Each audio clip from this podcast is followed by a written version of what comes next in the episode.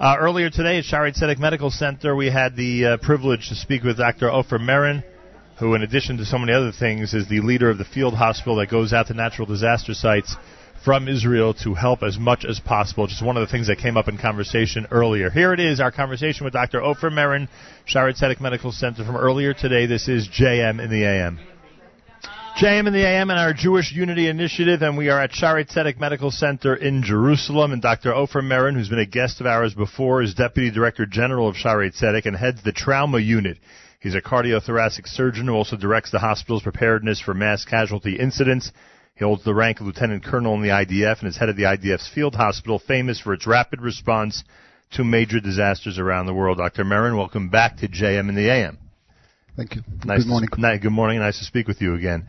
Uh, well, certainly, trauma, unfortunately, and traumatic incidents uh, in Jerusalem and other places in Israel are always in the news. But uh, certainly over the last few months, uh, we know that uh, people around the world are paying careful attention to what's happening with these random attacks that are going on in Jerusalem and other places. How has a medical facility like yours responded when these types of incidents take place?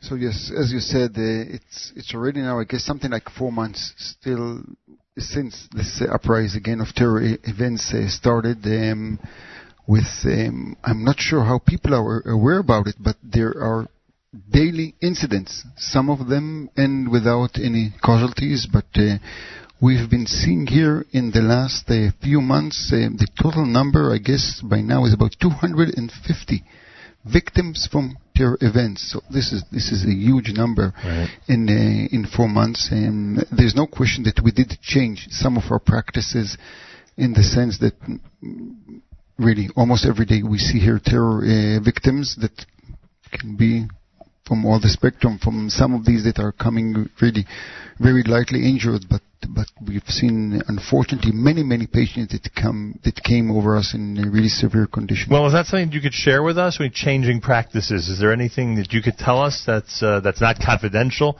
that would give us an idea of how things have changed from the treatment end when it comes to these episodes? So I will first speak about what kind of causality that we see. Um, I think what is uh, unfortunately unique in this uh, uprising is uh, is that these uh, terror events are sporadic.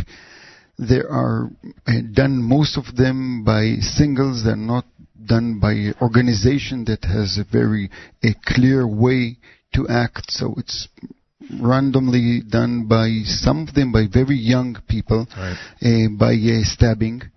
Um, we do see along these months more and more uh, stabbing to the upper part of the body.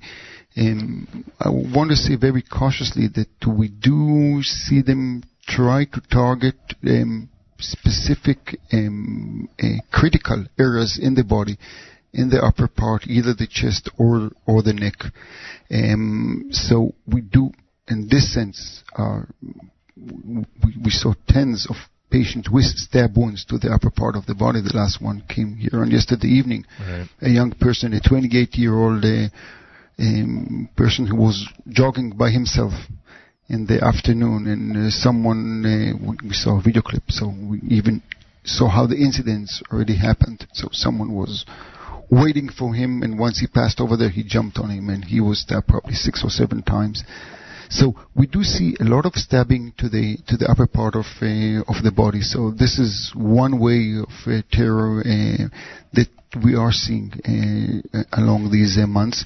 Um, we did see very few shootings, but we see this as well, and uh, people are still using their cars as um, um, a terror weapon. Right.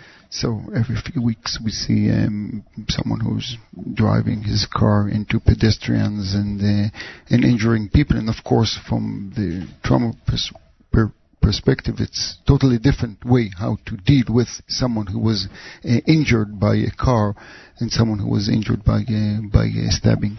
Dr. Ofer Merin is with us at Shaare Zedek Medical Center. Uh, one of the other things that you are so well known for is leading uh, teams that we've discussed on the air who go around the world to respond to natural disasters.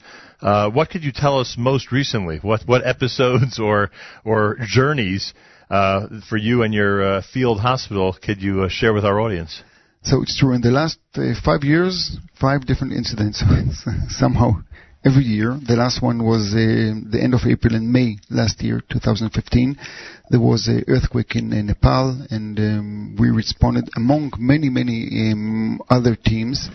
Um, if I may say, I think what is still uh, unique in uh, the way that Israel re- is responding, and by no means I want to say that we are the only one who is giving a care. Right. Um, but just to to to um, to put some light on uh, the way that Israel is uh, responding. So to uh, Nepal, there was the total number of teams that arrived to Nepal was 130. So that's a lot of teams from around the world that came to uh, to respond.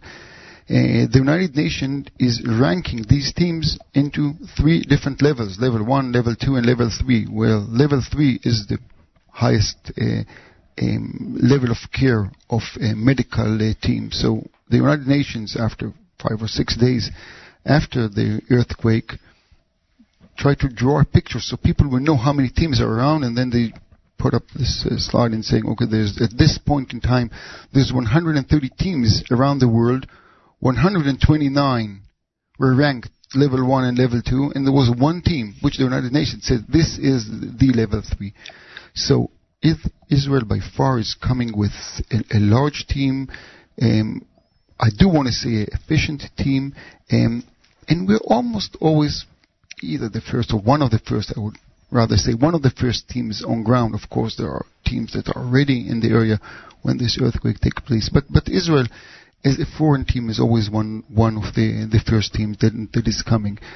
So if, if to be honest, yes, Israel is a small country, but within this world of humanitarian aid, I think that Israel is playing a, a major role within our abilities, as I'm saying, to arrive fast with the strategy that we have to arrive with a large team.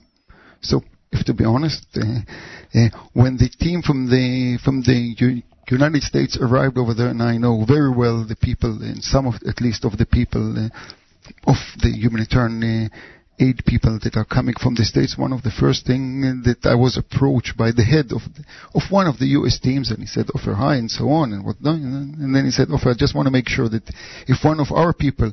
Will need any medical care just to know that I'm going to bring him to your team.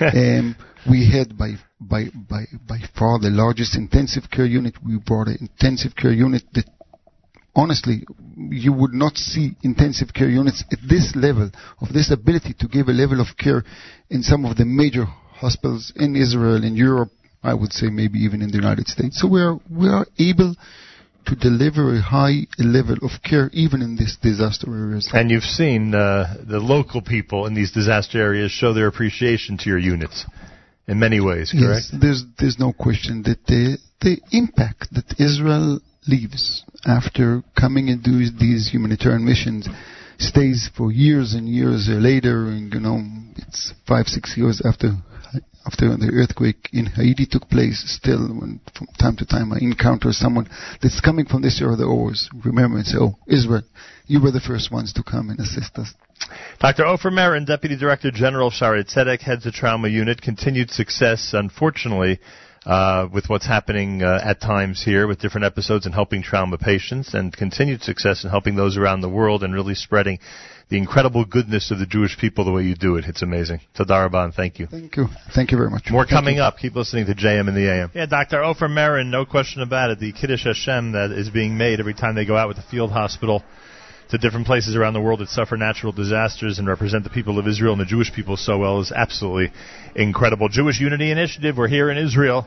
Rehov Dizengoff in Tel Aviv.